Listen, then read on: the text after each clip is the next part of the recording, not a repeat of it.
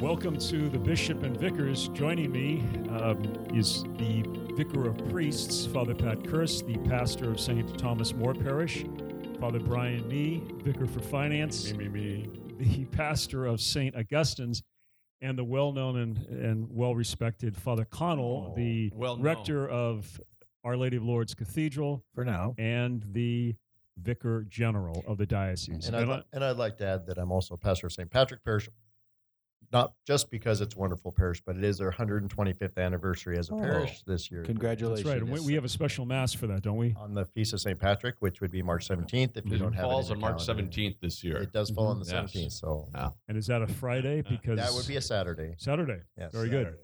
And who are you? You I'm the seventh bishop of the Diocese of Spokane, the Catholic Diocese of Spokane. Our topic uh, today is on evangelization. And earlier uh, in the month of July, I attended along with uh, Father Tyler Smedley, Father Herrick, Paul Herrick, Mitchell Palmcrest. Uh, we had also Brian Kraut and um, Brian Kraut's the director of our parish uh, uh, uh, parish support here at the Chancery or the with the special mission of evangelization. The convocation of Catholic leaders in Orlando earlier this month brought together two groups of people. Its purpose was to bring together the pro life people and those interested in social justice issues. Cardinal Wait, Dolan. wait, wait. Are they two different groups? Well, in the United States, there was, uh, you would know this, uh, division. Pro-life and anti-life group? Or? Well, I know with social justice, let's stay focused. And um, in any case, the purpose was on missionary discipleship, which is part of evangelization. The topic of this show, two episodes, is evangelization. And that's a term that I think Father Kirst had mentioned scares people sometimes because it evokes the people pounding on your door saying, Praise the Lord. Is that what the listening audience sees evangelization? I hope not, because the, the church is calling us to something more, to see in this missionaries' discipleship that we're called to live the gospel, to have a relationship with Christ in the context of his church. And so, again, we're looking at ways that our people, the faithful, the listening audience here in eastern Washington and northern Idaho, can better respond to Christ's mandate to go out to all nations, to baptize them in the name of the Father and the Son and the Holy Spirit Amen. thoughts about this. First, we're going to leave uh, Father Mee. He wants to talk about the bubonic plague and how that affected evangelization. 48. Okay, well, let's just speed it up to 2017. Father Connall, why don't we go to you as Vicar General for now? well, um, For now. for now. Is he still a general or are you demoting him? Uh, Lieutenant corporal? Colonel Ah. Henry Blake. Okay. Um, we all know that um, evangelization is uh, the, the goal of evangelization is to bring Jesus Christ into uh, every human situation and seeking to convert people. Uh, conversion is not a bad word. Uh, to convert people to uh, Jesus Christ and the truth of His church. And um, I think a, a wonderful example of that happened here recently in the Diocese of Spokane under your uh, dynamic leadership, Bishop, uh, bringing the uh, the Eucharistic Family Rosary Crusade to Spokane. We we literally brought Jesus to the Avista Stadium, where uh, you know w- where uh, baseball is normally played.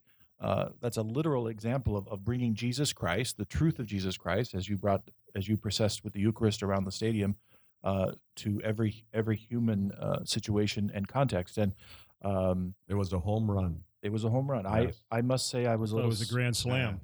I was. Uh, that's a breakfast at, at Denny's. Oh, is it? Yeah. or Molly's. I can't remember which one. Um, uh, th- I was a little, be honest with you, a little worried about the attendance beforehand. But I, uh, as I pulled into the, You looked shocked by the whole. I don't know if it's, well, you weren't there. How would you know what I looked like? I was like? up in the stands, grandstands. Oh, grandstand. grandstanding. Yes. Yeah. Mhm. So when I pulled off of uh, into the uh, fairgrounds area, I there was you know cars everywhere uh, in, in the parking lot, and I thought that there was another event going on, uh, like a farmers market Tractor or a, pull. A tractor pull, It is uh, Spokane after monster, all. monster truck show. Yeah, that's very popular in uh, Spokane, fight Eastern night or Washington. something. But anyway, uh, it turns out no, every one of those people was there for uh, the Rosary Crusade, and I thought the turnout was excellent. And um, the event did, I think, go on a little long, frankly. Um, and I was I texted my my family uh, who were in the stands, and I said During the crusade, it while we it were was- it praying was, the rosary, It was a it was a or pause during right the after. bishop's homily. No, it was after the bishop's homily and the pause before the next thing when they said, "Go ahead and take a break, text, and then come, we'll come back." So Boy, you saved yourself on that one. I sure did. I don't remember that. I, uh, I, I I texted my niece and I said, um, I said uh, it's really nice. I said I'm sorry it's so long, and uh, she responded back. She uh, I talked to her actually the next day, and she said it was wonderful, it was beautiful, and she said uh, she said I couldn't help but to be very proud uh, to be a Catholic that night, and so uh, that kind of a response and to see the the the piety and the faith in the in the in the, in the eyes of the of the lay faithful as, as bishop as you walked around with the Eucharist and um, it was it was uh, very noticeable that that event was uh, really a powerful uh, event for people and an encounter with with Jesus Christ that will no Did- doubt bear a whole lot of fruit for our diocese. I think there were any non-Catholics in Avista Stadium that night? Maybe a handful. But I think That's a good question. we we talked about evangelization, and there's I this saw term. five. We saw this term, the new evangelization, which has been uh, Term that Blessed Paul Prom- VI. Paul the Sixth, and then popes since him have been reminding us of a new evangelization, which, as I understand it, begins with evangelizing ourselves as Catholics. Absolutely. So to be reinvigorated in the faith, but that it doesn't stop there. That it's, of course, to go out and and bring this message to all people in our families and our workplaces and all over. And I think this event at Avista Stadium, which I unfortunately could not attend, as I was dutifully serving in uh, the parish offering mass that evening, and uh, so another. You could have come after the mass. I, no, It- I, it- it was the still it was still, going still on. going on. It was still going on. well, on a, on a serious But- note, the the crusade that Father Kirst brings up a point uh, that uh, the call to missionary discipleship means first an individual is aware of their baptismal call to holiness, and the good news of Christ meant to be proclaimed, uh, lived first in the individual, and then spread.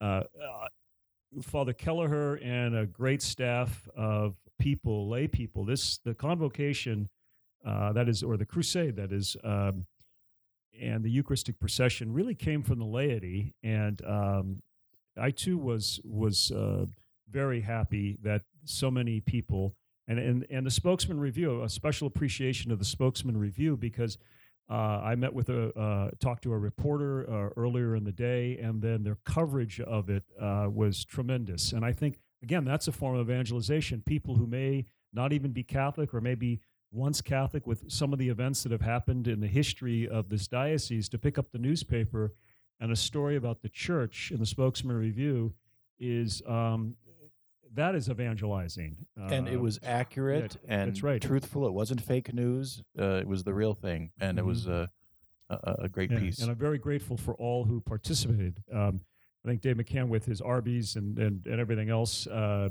you know, having it at Avista, uh, I would have probably chosen a smaller uh, venue first, but I think it was it was a great turnout in the thousands, and um, that's one example of evangelization. Now, again, Father Chris talks about the individual, and and maybe um, how do we as a diocese? I know we part of Know Love and Serve. Um, you want to say a little bit more about that and what our goal in our fourth year? Sure. Uh, it, and as uh, those who are familiar with the Know Love and Serve process and the diocesan uh, pastoral plan that's formulated in the pastoral letter from former Bishop Cupich, a Joy Made Complete, there were eight priorities to be spread out over a four-year four-year plan. Excuse me. And the one of those in this final year, which we're entering into the fourth year of the the plan, which is the final year of, of this plan, uh, because the first year was the preparation year. Uh, one of the priorities is evangelization. And when Bishop Daly came to our diocese and became familiar with this plan, he did make the comment that everything in there was really about evangelization, which is true. And, and that was uh, very much on the forefront when we were in the process of, of formulating the plan. And evangelization itself uh, is something that can be focused upon bracketing out the other Mhm. priorities to some degree, but recognizing that it's all interwoven, that everything we do is about evangelization of ourselves and and ultimately out toward others. Well, that's a shift in how Catholics think, because in the, earlier in the, in the show we talked about how in people's minds, uh, and I'm sure some of the priests, evangelization seems heavy-handed. Um, it seems that we're doing things that Catholics just don't um, approach the gospel like that. And this is a shift. Again, we use the phrase as missionary discipleship. It means going out with this specific focus, and disciple is a constant learner.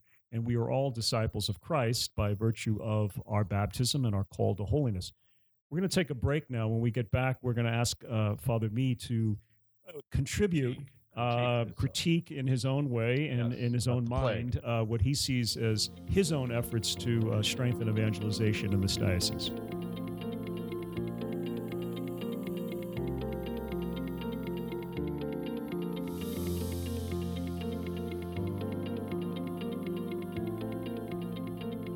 Back uh, again. This is Bishop Daly and the three vicars, and our topic for our show today is evangelization. Um, Father Connall, you were about at the commercial break to uh, offer some insights. Well, I just before we moved on to the the insights and the wisdom of Father Mee, I wanted to to uh, piggyback or dovetail on Piggyback. place at the table. Bring it to the table. uh, what Father uh, Kirst was saying about the KLS uh, goals in our diocese, and they are they are goals for the entire diocese, and so evangelization uh, isn't just for you know pastors of a parish or priests or uh, any one bishop, however wonderful he may be. Um, it is it is a command that Jesus gave to the entire church. So it's a command that applies uh, to every single uh, follower of Jesus. So everyone in the pews, everyone who was at that Rosary Crusade, everyone has has received that command of Jesus to take His truth to all of the um, all of the the various uh, places and workplace and schools and homes um, that uh, that people serve as, I guess, a, a kind of a, a leaven, which makes um, lay people, I think, in some ways, much more powerful uh, evangel- evangelizers uh, than we are as priests, because people kind of expect it from us. It's contained to, to maybe Sunday mass or something, but um, you know, when, when a when a I saw this on the news the other day. That uh, this a, a young man found a GoPro on the side of the road that someone had just dropped, and these other kids ran up and they wanted to take it, and he said, "No, we're gonna we're gonna chase down that guy and give it back," and they did, and and it was really a, a kind of a moving uh, example of of teaching those kids uh, the right thing to do in a very ordinary and human way. And I would argue that what he did was evangelizing without using the word Jesus. He he taught them about the virtue of, of honesty and truth to those three little kids, uh, and that'll be a lesson that they um, will not uh, forget.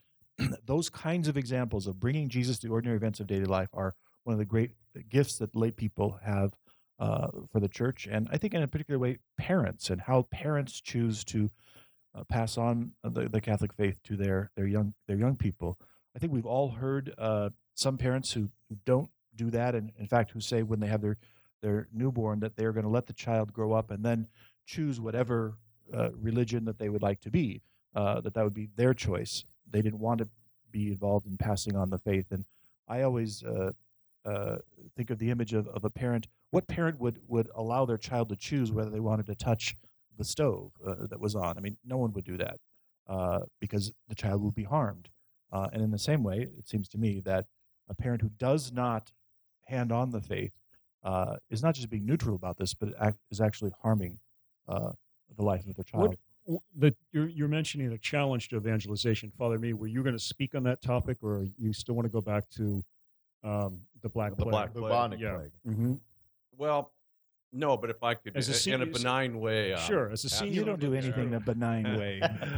the um, it seems with the new evangelization. First of all, maybe one one thing in saying that it, it almost well, it it's an indication that there was evangelization before, and sometimes it seems like the new evangelization it somehow uh, mingled with marketing as well. So we talk Hmm. about the KLS, or we talk about a Rosary Crusade, and not marketing in a bad way, but uh, I like to go back to what I refer to as organic evangelization. I love organic. Interesting. That's an interesting foods. term. I'd say, well, you know, I'm a very green person. You are. You are. My parents, You recycle. parents were from Ireland. You know. recycle. Mhm. Have gluten. Recycle. I thought your grandpa, your dad was from Butte. Montana. Well, he was, but that was part of Ireland at the time. Exactly. I know. but what I uh, mean by yeah. organic evangelization is I think sometimes we try to uh, put things on, you know, events on. We put things on, uh, layer things on, as opposed to seeing or bringing out uh, evangelization, such as through things that are beautiful.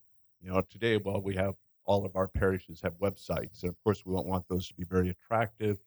And just if they are, they draw people into them, and then people come to know the faith or about that parish or whatever. Uh, a deeper evangelization, I think, is to draw out the beautiful, not only on your website, but in the church, in the landscaping. In other words, if you point one towards what is truly beautiful, or if you're able to manifest the truly beautiful, that in a very subtle way. Now, I, I'm, I admit I'm more subtle than. Uh, than That, that's the a rest news you to guys. us. Don't know about that. Yeah. In fact, the other That- vicars feel that- differently. Mac that truck. leads Yeah. and that points towards God, and that's a form of evangelization. I think one of the things that has happened in with many churches is they've become very um, there's uh, they're utilitarian. I mean, they serve a purpose. Congregation comes together. But you look at the walls of the church, even our own cathedral, they're just white. Ooh. You know, everything. Well, that's why the cathedral is being out. restored to its greatness. If we had a little more funding for the diocese, we could do it a little Yeah. faster. We're, we're making Vicar our for cathedral finance. great again. But I think bringing beauty and truth into things leads to God. I think so. I think there's a deeper level of evangelization beyond the events. that I think we- that's a great have. point. I know that uh, Bishop Barron I Was it- it was an articulated okay it point. before you Bishop did, Bishop so Darren. evidently you read some of his books. But but I Uh, think I Father hope Mee, so. you you uh, as a man who studied in Europe, as the oldest uh, member of the group here, and someone who's had a vast Way old. experience and a doctorate, uh, you're exactly right. I mean, how Thank you, Bishop. Now we can take a commercial break. it's too soon because our friends at Buick aren't ready to hear from uh, us. Uh, could speak a little bit more about that because I think you know sometimes people, uh, especially younger people, look to these very uh, beige, blasé churches. They they they think of liturgy that sounds, uh, you know, some of the music which I, you perhaps wrote. Uh, comes across as very uh, sing-songy uh, morning television show. How how is one example of the beauty of the church? Uh, let's say the liturgy. How do you see that as a way to deepen this call to evangelization? Well, I think since we all have the Spirit of God within us, I mean, any beauty that is shown or expressed, it echoes that and it calls that forth. I mean, we all have a hunger and a desire for the beautiful, that is, for God. And if we can bring expression to that, just as the Word became incarnate, well, then we are to be making visible, we are to be making uh, heard you know that beauty uh, of God in the world. So you know, I think to be a little more serious about the cathedral uh, and Our Lady of Lourdes, I think some of the things that Father Connall are doing there, or many of the things, all the things perhaps, as far as uh, the renovation of the cathedral, is trying to bring beauty back into it. Because if you just go into an empty building or a building that is without art and beauty, uh, it doesn't speak to the soul as well as when you walk into a church that you know you're entering into a sacred place and it's sacred or it calls you to the sacred by the beauty that you find there. I- But- go ahead. I, Oh, I, please, I would, you. No, oh, oh, no. I want to uh, echo that in terms of uh, that that concept of beauty because not only does beauty apply to you know the architecture and and uh, art of the church and the patrimony of the church, but really the beauty is, uh, beauty is also found in in the truth of the teachings of Jesus Christ and His church, and I, I think we could do a better job of helping our lay people, for example, uh, give them the tools that they need t uh, in terms of the truth uh, that can help them with all the, for example, all of the kind of the hot button moral issues today. Uh, most people, many people know someone who uh, is impacted by or or taken in with uh, one of the, the various hot button moral issues uh, today. Pro life issues, sexual issues, moral issues, all of which, uh, many of which anyway, are contrary to the teaching of, of Jesus and his church, are not in harmony with, uh, with the church's tradition. And yet um, sometimes our lay people uh, don't have the tools uh, to respond to those uh, people and situations and we need to tell them about that, that it is the truth in those situations that refe- that that uh, is beautiful and uh, leads to wholeness But see, I think one of the things is the first step is just revealing the beautiful. Uh, and I mean by that, no matter whether you're pro life or you're, you know, uh, abortion for abortion or whatever the case is. You know, and certainly there's moral issues there, but all human beings, no matter what their stance is, I think are drawn to that which is beautiful. And when they are, and when they're in that environment and place, then their the ears and of their heart uh, are open to truly hear. Okay, I'm not truth. disagreeing with you. No, I know, no, no, no, I, I'm we're simply, agreeing. I think no, it's a I great- know that. I'm simply saying that I think that's a, uh, an important part, uh, foundational for evangelization. We're going to take a break, and when we get back, we I'd like Father Mee to uh, address that a little bit more because one of the things that came up in the uh, convocation in Orlando was this increasingly large group of people, often referred to as the nones, those with no religious affiliation, which seems to be growing rapidly. And depending upon what part of America you're from, uh, it may be more of a challenge. And we're going to take a break now.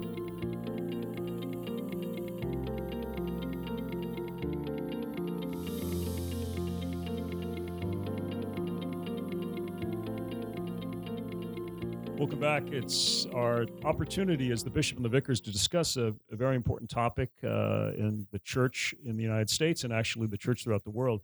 It's on evangelization. And when we last left off, uh, I spoke about one of the challenges we face in uh, the United States, especially in the Northwest, the growth of what's called the nones. That is, those who don't have any affiliation with faith, and it's growing uh, not so much perhaps in in uh, Spokane and Eastern Washington, which is very much a family and more traditional part of the Northwest. But um, from your experience as, as pastors of parishes, now two of you have moved to to a different different parishes.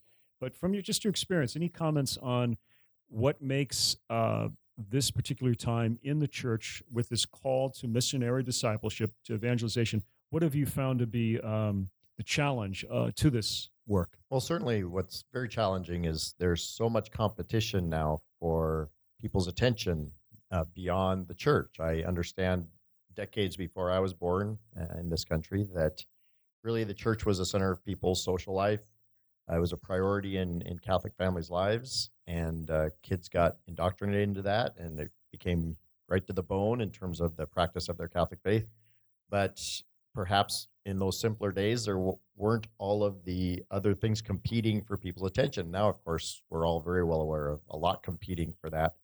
And the result of that in many families' lives is that in the, the children, the grandchildren generations, that those other things uh, have become more attractive, and the the church, God, faith are falling down the list on the priority list, and and that's painful for grandparents. That's painful for parents, and we've all heard that. Uh, one of the most difficult, heart wrenching things parents experience is my my kids don't go to church anymore. You know, what do I do? What do I do? So that's uh, an opportunity for evangelization within a family, and and and again, we never just stop there. We never just stop in the church, but it's always outward looking. Go and make disciples. So I got, uh, last night I got a phone call from um, Adeodatus, who's um, a faithful son of St. Augustine's Parish, and he's over studying uh, Paleo Christian art in Tunisia What right is now. his name? You made that up. Adeodatus. You made that up.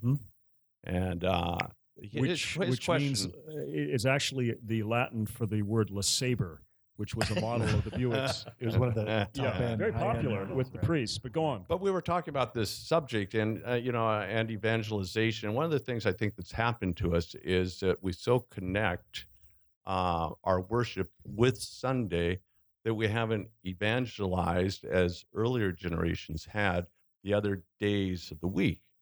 Uh, and I think that we can only come and really come with open heart to the Sunday liturgy, to the Sunday Mass and celebration, if there's been some sort of preparation on Monday, Tuesday, Wednesday, Thursday, Friday, Saturday. So I think one of the things of evangelization, and Deodatus brought this out from you know his studies in Tunisia, uh, the importance of somehow us finding ways to uh, Christianize again those days of the week, so that in the family there's some devotional, some simple thing, whatever it would be. You know, we used to have that on Fridays when there was fasting. Why that was common, something we all did together.